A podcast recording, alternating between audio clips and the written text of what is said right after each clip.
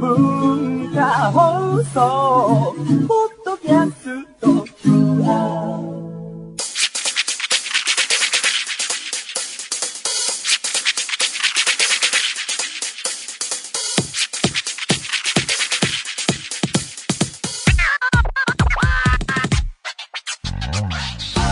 こんばんは内山聖輝のワンクールパーソナリティの内山聖輝です、えー、3月に入りましたが、えー、皆さんいかがお過ごしでしょうか出会いと別れの季節ですかまあでもこう仕事しているとあんまりこう変化もなくてねピンとこないですね3月まあ休みの日は映画館に行くぐらいしかないからねやることが悲しいな悲しくはないけれどもなんかねいやこう体を動かしたいなって思ってるんですよでそれのね、まあ、具体的には言いませんけど準備をしたんですよただまあ買っただけで終わってるっていうのがありますねうーん何をするのかっていうのはちょっと言いませんけども買ったんですよ買ったんだけどねまだ何もやってないないや運動はした方がいいと思うんですよねえ歩くだけじゃねちょっとね体使う仕事ですからね声を出したりするのはマッサージとかもいかないしなこれ買ったやつ使っていかないとと これ何なぼんやりした話だなうんいやあれあれをね絶対僕はね使いますよええ使う3月中には使いますあれをね袋から出しますとりあえずええ皆さんも袋から出してみましょうそれでは内山高校のワンクールスタートです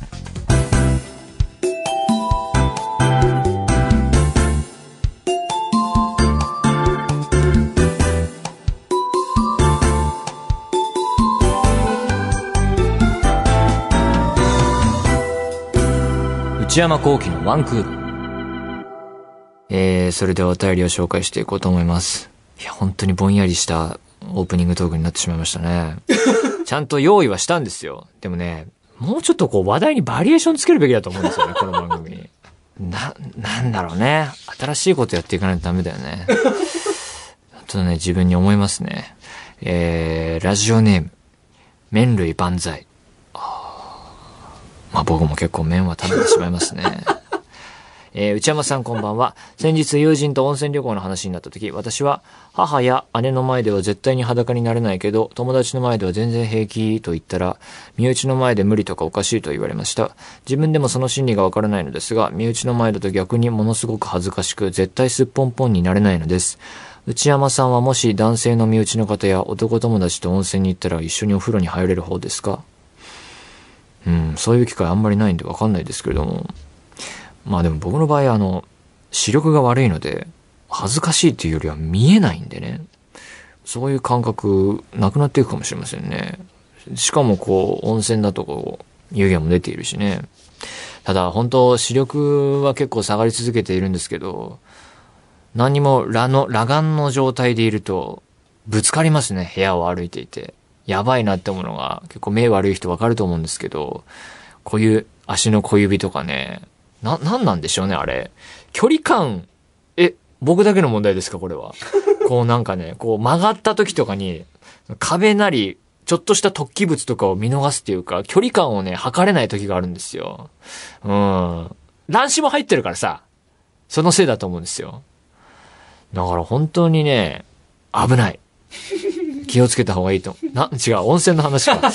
温泉ね、まあ入ったらいいんじゃないのね、こう、恥ずかしいんだったらタオルで隠すっていうね。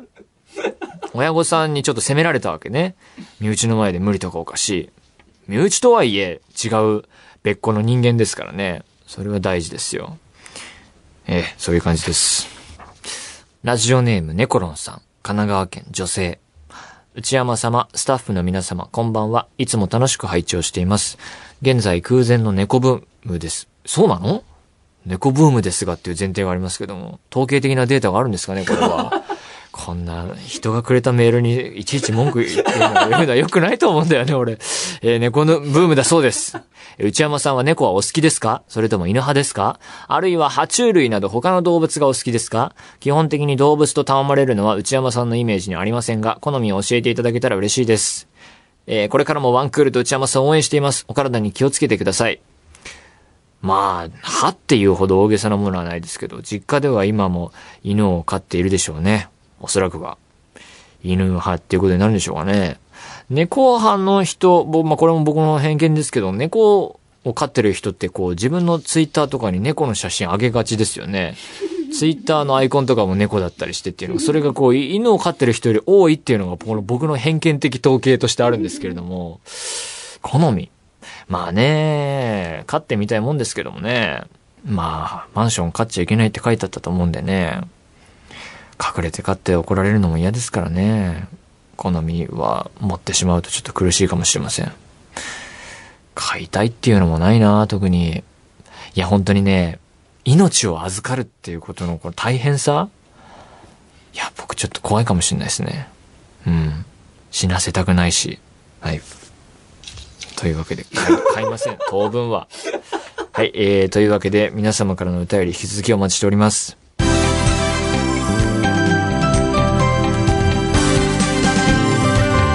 内山幸喜のワンクール内山幸喜のワンクール。続いてはこちらのコーナーです。クールドッグプレス。こちらは毎回今話題になっている情報やトレンドをリスナーの皆さんに伝えていく軽薄なコーナーですそして私がいろんなものを食べるっていうコーナーになりがちなんですが今週は食べませんそれでは今週のクールドッグプレステーマはこちらですクラウドファンディングえー僕もこれ聞いたことがありますね。皆さんご存知の方もいるんじゃないでしょうか。えー改めて、えークラウドファンディングを簡単に説明すると、アイディアと開発力はあるが、資金が足りない開発者と新製品を求めている一般ユーザーを結んで、開発者が資金を調達するためのネットサービス。だそうです。えーこう説明すると堅苦しいですが、例えば、ある科学者が1兆円あったらどこでもドアが作れますよとみんなに呼びかけるわけです。えーそれに対して大体の場合、支援できるコースが金額別に分かれていると。えー例えば1億円コース、100万円コース、1000円コースみたいな感じで。で、えーこのプロジェクトを応援したい人は自分ができる範囲で支援をしていくと。で、実際に1兆円なり何なりが集まったら、呼びかけた科学者はそれを使って、えーどこでもドアの開発をスタート。そしてそれが完成した暁には、えーお金払った人は、その金額に応じて、えーオプションサービスが受けられる。へえ。例えば、1億円払った人は完成したどこでもドアを一番最初に使わせてもらえるとか、100万円払った人には制作中の過程が毎週詳しく送られてくるとか、えー1000円しか払ってない人には単に終わった後にありがとうというメールが来るとか、はあ言葉か。ちなみに実際にお金を支払うのは大抵の場合、プロジェクトが成功してからなので、お金が無駄になったりすることはないみたいです。このクラウドファンディングというサービスは、アメリカでスタートして、以来日本でも徐々に浸透してきているそうなんですが、近頃面白いサービスや商品が増えているらしいと。ということで今日は近年のクラウドファンディングで実現された商品やサービス、そして現在まさに資金を集めているプロジェクトをクールドッグプレス的にまとめてご紹介します。さあ、今夜もプレゼンターはどうも、番組プロデューサーの内田です。よろしくお願いしよまろしくお願いす。します。クラウドファンディング。グどうなんですかクラウドファンディング今熱いらしいです内よ田さんはお金を出したことあるんですかちなみに。僕は出したことないですね、クラウドファンディング。ないのか。でもこれから出したいな、みたいな、って思ってるんですけど。あ、そうなんですかそうそうそうそう。へえ。まあ今日はですね、そういうわけで、あのーまあいつもやってる、このクールドッグプレスのですね、はい。内山さん OL 化計画 はですね、そうですね。ちょっとお休みさせていただいて、海外から日本に初上陸してグルメちょっと試してみるとはいはいはいか、まあちょっとビジネスの話をですね。ビジネス。話を僕から一番遠遠いやつじゃないですいか。やいや、で。も、もうね、今後もしかしたらもう初上陸をやるために、こう、クラウドファンディングでやるとかね。それをさ、番組の予算が尽きてきたのかなっていう、えーのに、じゃあ、飲食は終わるなこれっていう飲食はね、あの、いいのはね、日銭が入るんですよ。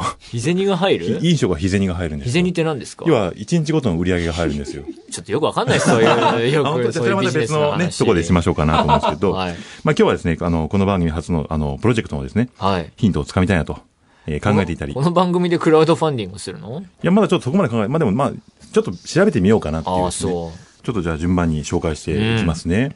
最近はですね、資金を調達するためにですね、やっぱ基本ではネットでお金を集めてますので、ネットで動画見れるということでですね、商品のプロモーションビデオがあったりとか、サイトの情報が充実してますのでですね、内山さんにはそれをご覧いただきながら、はいえー説明させていただこうかなとはい思っております。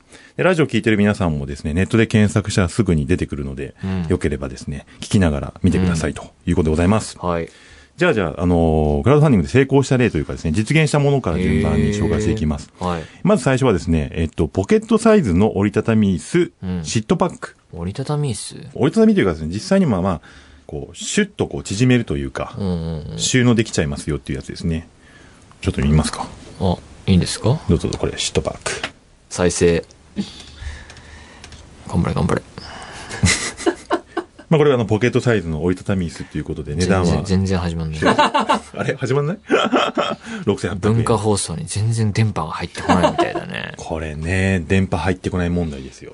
そんな、それちょっとクラウドファンディングでどうにかした方がいいんじゃないそうそうだからクラウ のドファンディングして、そこにちょっと一個ね、安全な増やしたいところですけどね、この番組では。はい。椅子って言われてもあったらいいなっていう瞬間ないですかなんか。なまあ確かに、なんかこう時間潰すために歩いていて、んうん座りたいって思うことあります。そうでしょ、うんだからそので、もいきなり、なんか路上で座り出したらおかしくないですか路上じゃないですから。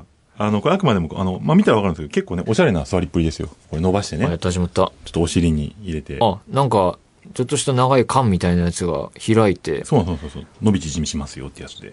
一輪車にタイヤがこうないみたいな。そうですね。なんか手に持つと、なんか本当にあのあ、これ動画じゃないこれの動画じゃないです。それ見てるの。あ動画諦めたの動画諦めました。ちょっと文化放送クラウドファンディングでアンテナ立てないと電波がなくてですね、ちょっとね、電こ波の時代にね、ねえ、もう見ることすら許されない。静止画を今俺いつ動くんだろうって眺めてたんだけど、いや、うすうすそうかなと思ったんですけなど。んかイラストが、これね動かないんでえすよー本当にね、えー缶みたいのが開いて、ステッキみたいになるわけだ。これね。そうです、そうです。でもこれさ、座るって言ってもこれ、まあ、このね、ちょっとしたイラストだけなんであれですけど、これ棒、棒じゃない座る部分が。座る部分は棒です、棒です。お尻痛そうじゃないや、でもこれがですね、見ていただくとわかるんですよ。割となんかこう、快適そうな感じになってるんですよ。ちゃんと、あいこの、のもうイラストじゃわかんないよ。ちょっとそれ下、下をちょっと見え下行くの行くとですね。ああ、ちゃんあのと写真出てきた。そうそうそうそうそでう。もなんか近未来感はあるね。近未来感そうですね。あ、でも、このイラストだと、なんか電車待ってる時に座ってるけど さ、これ邪魔だよ、この列並ぶところに さ。空いてる時ならいいけどまあさで。もちゃんとね、足とね、あのこー、れ美術館で座っちゃってんじゃないのこれ。まあでも座るっていうほどスペースも取らないですからね。これ立ってるのほとんど変わらないぐらいのスペースなんで。なんかこう、ちょっとほんと腰を落ち着かせるというかうんうん、うんとどまるっていうかね。うんねなんなんかでもこれは、なんか文化とか日本の雰囲気が変わっていかないとこれ普及しなさそうだよね。でも結構たまにありませんあこういう、こういうその、スティックタイプじゃなくて、うんその折りたたみの椅子とか持って、うん。こうフェス行くぞとかですね。フェス行ったことないもんな行列並んでる時にこう、それにちょっと腰掛けて回ったりとかですね。あで、そういう時にこれ一本あると楽っていうか、まあとにかく荷物にならないからですあ。ね。へえ。荷物が多くなるのが嫌な、こう、内山さんにおすすめっていう。ああ。これ。にお金を出した人がいっぱいいるっていうこと4322人いるってことですね。すごいね。なんか目標金額が30万円集めようと思ってクラウドファンディング始めたんですけど、うんなんと調達したのはですね、2800万円以上っていう。余っちゃってんじゃん。これ2700何十万は、何これは、合流でもしたの合流できるんじゃないですか。えー、しちゃダメだ ろ。えー、シャンパンでもあげたのかしら。いやいやいや。まあでもこれ一応なんかね、そうか、あの、その投資した人に対してはそれぞれ商品がいてですへーね、まあそれぞれちょっとあの、実際の値段は6800円なんだけど、うん投資した人は早割りで安く買えますよとか。まあくれ、くれるんじゃないんだ。まあくれるっていうか、まあ実際にお金出してるんで、まあうんくれるっていうよりはそれ、まあ買うっていう感じですね。安く買えますよっていうのが、割とクラウドファンディングが多いです。なんかピンとこないよじゃなあ次行きましょうか。はい。次がですね、えー、ワンスイングパーカー。洋服パーカーですね。はい洋服です。コットンなのに防水性。これパーねカ、僕、最近山登らないのにアウトドはいはいはいはいはアい素材を知りたいっていう欲望が高まってましはてい、はいはいはい。ちょっと興味ありますあ、ね。これ興味あるでしょで、もこういう素材って昔からあったんじゃないかななんかこう、なんか数字でさ、うん64だか94だかっていう素材あった気がするんだよね。へーなんかこう、コットンっぽい素材、河川とか使ってないんだけど水に強いみたいな。うん。へーとは違うんだ、これは。これはまあ違うからクラウドファンディングしてる人まあそうだろうね。そうそうそうそう。ワンスウィングパーカー。一着9140円って書いてあるけど、アウトドア商品にしては確かに安いかもし安いれでない、すね。アパレルとしても全然安いと思いますよ。防水これ性がっていいもんね。下にずるずると。防水っていいよな。これほんと普通にパーカーっていうか、よ普通のよアウトドア感薄いっすね。そうなんですよ。だからもう全然普通に、防水のために着てますよじゃなくて、本当に普通に着てるものが、うんうんうん。ええまあ、防水機能があるということなんへでー、水を弾くんだ。弾くんですね。すごくないこれすごいと思いますよ。ちょっと欲しいって思ってしまった。でしょこれも本当にスーパー実用的で、えーでもちょっとなんかこんな乗せられたくない俺は。乗せられるって意味がちょっとわかんないんですけど、あの、まあまあ、えー興味持った人はここに、まだっあ、てこれ写真だとなんか、ペットボトルで水をかけても大丈夫って水ぶっかけられてるよ、この人。そうそうかそうわいそう。これ実験とはいえ。いやいや、そこもやっぱり、まあ、それぐらいすごいですよっていう。コットンでこの動画で見せてるんですね。再生はちょっとできません けど、ここでは。はい。で、ちなみにここはもう、あのー、目標金額100万円のところに、まあ、300万円以上が集まったというこあとーでじゃ、あもう200万円以上は豪遊だ。合流できるっていうことで、まあ、合流って仕組みだったわけじゃないと思うんですけこど。れ、さ、どっかお店屋さんでもう売ってるんですか売ってるみたいですね。はい。へー実際のお店もあって。普通になんかシルエットも綺麗ですね、んうんうんちゃんとなんか体に沿わせて、はいはいはいあの細身になってるパーカーだけどへえこれがワンスイングパーカーということです。これちょっとあの興味が、えー、そうだな35% 35%。うんあ、かなりの。さっきゼロでしたからあゼロなんだ。大いなるなんだ。あ、ゼロだったんだ。 35%あ、じゃあだいぶ増えまし興た。味じがゃはいあ次はね、あると思いますよ。これ内山さんに打てつけないです。はいなんとですね、スマートフォンで、はい、家の鍵を開け閉め可能、キュリオスマートロック。えー、何それあ家の鍵にですね、外付けするアタッチメントが出ましーて、もうなんかつけちゃうんだつけちゃうんですよか鍵のところに壁のドアのあれにで、それがアプリと連動してまして、えーアプリを動かせば鍵を開閉できると。まあでも確かにね最近ちょっと神経症と言いますか、はいはいはいはい鍵閉まったかなっていう確認のね、はいはいはい。えー閉めた、はいはいはい。ガチャンコガチャンコ、はいはいはいはい。あれの回数が日に日に増えているといそうでう。すか。なんかちょっとそれはスト心レス配でだも溜ね。まっているのかというね。 心配性です増ねえてい き、なんか出発して、エレベーターエレベー、エスカレ、エレベーターに向かってい って、はいはいはい。ちょっと戻ってもう一回やるみたいな。内山さん割と若い方にしてはあれですね。結構心配性ですね。心配性。えー、いやでもこれがあったらですね、なんとあのもうね、アプリで閉められますよということですね。でもガチャコンガチャコンできないわけでしょいやもうガチャコンしなくてもこれもう機械ですから。わかんないじゃん。まあじゃあ、まあお勧めしましょうかな。まあじゃあ、 ちなみに値段はですね、一つあの1万5千円となっております。ちょっと今までの中で言うとね、ちょっと高めですけど、目標金額はですね、そうか150万のところですね、2500万以上集まったということで。相当豪遊したね、これは。まあ合意 したねっていうか、こういうのやっぱ欲しい人がこんだけいたよってことですよいねや、。俺これをつけても、要は心配する気がするんだなるほど、なるほど、なるほど。じゃあこれは内山さんにお勧めしません。 20%。 20%、ちょっと下がりましたね。う次はですね、とにかく美しいコマ、フォーエバースピン。何が何だか分かんないよ。まあちょっとでもこれもね、やっぱりあの見てもらうのがいいかなと。これキックスターターであったそうなんですけあど、、聞いたことあるそれ。えー、カナダの企業が生んだですうわかっこいねい、単純に美しいコマっていう。映映画画、インセプションに出てきそう。確かに出てきた最後回ってるやつだ。はいはいはい。第1弾が1500万円以上、第2弾は4800万円以上集めたということで、最新版はさらにみん、なさらなる金額お金持ってるをな調達中。ね。英語まあでも多全然わかん分、ないよ一人一人の多分その投資する金額って大きくないと思うんで。あ塵も積もればはい。多分この単純に美しいコマっていうのを求めていある人変なのが変なの出ちゃ結った。構いらっしゃる。大丈夫です。ね大丈夫、大丈夫。コマ買ってどうすんの回すんじゃないですかね。 でで見るんですよね、やっぱ。鑑賞するということで。人ん家にあるぐらいがいいかな、こ れ。ちなみにですね、あの、クラウドファンディングっていうのは、はい当然あの、成功するものもあればですね、はいお金が集まら、需要がなくてですね、お金が集まらない失敗するものも結構あったりするわけですほよ。うほうほうだ。からせっかくならちょっとあの失敗というか、まあちょっとね、残念ながら資金が調達できなかった、実現しなかったプロジェクトもですね、へー紹介しようかなと思ってまして。合流できなかったんだ。合流、 合流にこだわ りますけど、豪遊まあまあ合流以前にまずその実現できなかったですなるほど。えその一つ目がですね、えっと、ロンギヌスの槍を月に刺すプロジェクト。なんか聞いたことありますこね。れエヴァですね。ああ。これ去年、あの、エヴァンゲリオン20周年の公式プロジェクトで、えー日本唯一の民間月面探査プロジェクトを手掛けるチームの協力のもと、本当に、要は劇中に出てくる槍を制作して、うん月に刺す予定だったということで。刺してどうすんのえ刺して。刺してですかやっぱり、邪魔じゃない月に。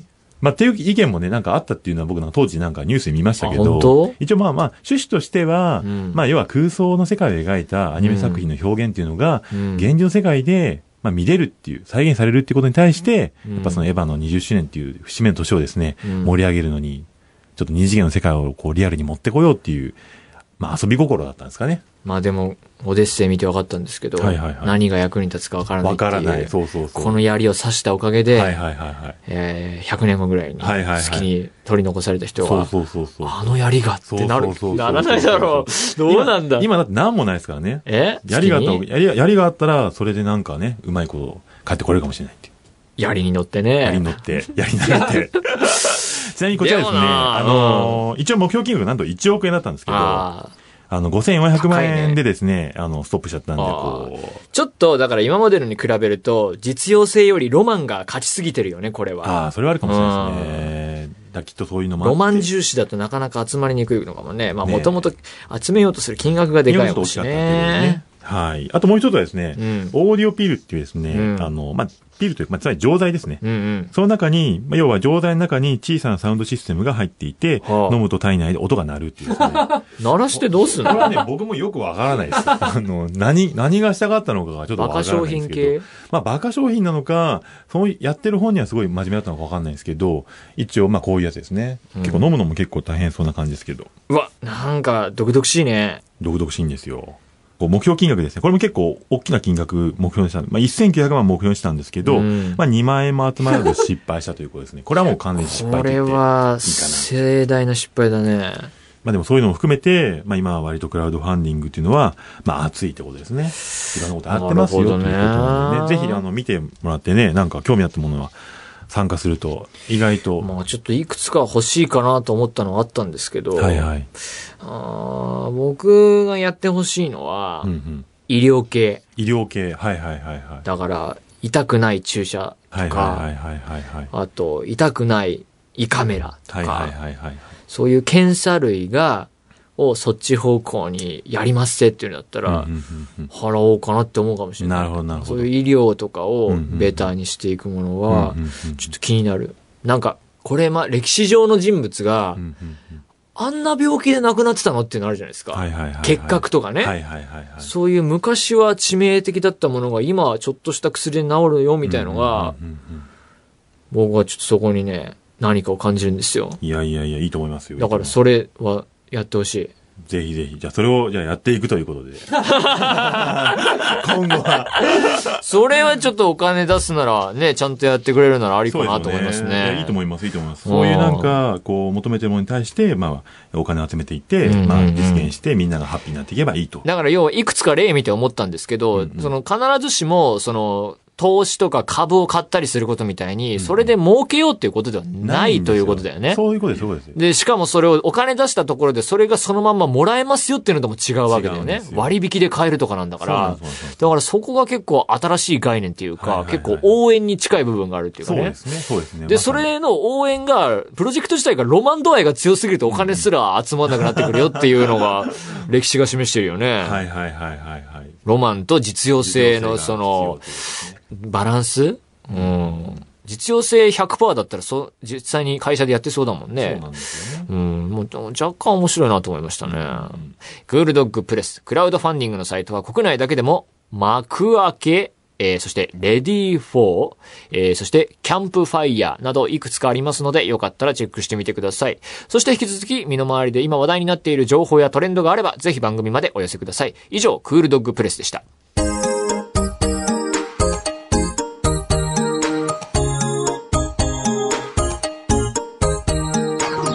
内山幸喜のワンクールそろそろお別れのお時間です、えーここでですね今日の放送を撮ってる間にですね新コーナーが出来上がりました、えーその名も内山さんこれで1分お願いします、えーこちらはオープニングトークの内容が偏りすぎているっていう問題を受けましてね映画の話だのサッカーの話だの眠いだの、えー寒い季節が寒いだのえーなんかぼんやりした話ばっかりよくないっていうことでね僕も口が飽きてきたっていうのもあるんですよね いや今日もねちゃんと映画的映画っていうかねその映画館でどうのみたいな話あったんだけどメモは作ったんだけどもうなんかなんかなんだ よねもうダメだなと思ってねなんかちょっとねぐだったんだけれどもねというのを受けまして、テーマを募集すると。オープニングのトークのテーマすもう募集するってやばくないかなんかちょっと。来るところまで来てる感じもしますけれども、ただ、ちゃんとなんか、えーゲーム性というかですね、えーお題を何らか、単語ですかね。えー、そうね、ボールペン、コーヒー、会員証、何でもいいです。今ちょっと目の前にあるものを挙げてみましたけれども、そういうテーマをパンって出て、だからそこで初めてテーマを見ると僕もそこで読んだところで、えーそれで、えー下調べなどなく、1分間、喋る。なんかこう、ストップウォッチとか片手に持ちましょうかね。僕そんな時間を見ながら喋ったことないですけれども、オープニングトークのテーマに困ったことで時間を測る必要性が出てきたという 謎の展開を迎えましたけれども、それちょっとチャレンジしてみようかなというわけで、だから今日から募集です。だから、できるだけ自分から遠遠い方がいいのかな。ここでサッカーとか言われてもしょうがないですからね。だからそういうのはちょっと省かれるかもしれませんが、えーよろしくお願いいたします。えーというわけで番組では引き続き皆さんからのメールお待ちしております。普通歌の他にコーナーへの投稿も募集中です。私、内山の財布をこじ開けられるような買いな商品をお勧めしていただく、内山さんこれ買いです。えー皆さんが体験した映画のようなエピソードを教えていただく、映画のような話。そして、思春期にありがちな心が痛いエピソードを送っていただく、思春期の痛み。そして、今日から新たに加わった、えー内山さん、これで1分お願いします。すべてはこちらのアドレスへお願いします。one.joqr.net、one.joqr.net、1の綴りは one です。えー番組公式ツイッターアカウントは、アットマーク one アンダーバー agqr です。こちらもぜひチェックしてください。そしてこの番組は、ポッドキャストでも配信中。更新時間は毎週月曜日のお昼12時予定です。それではまた来週、さようなら。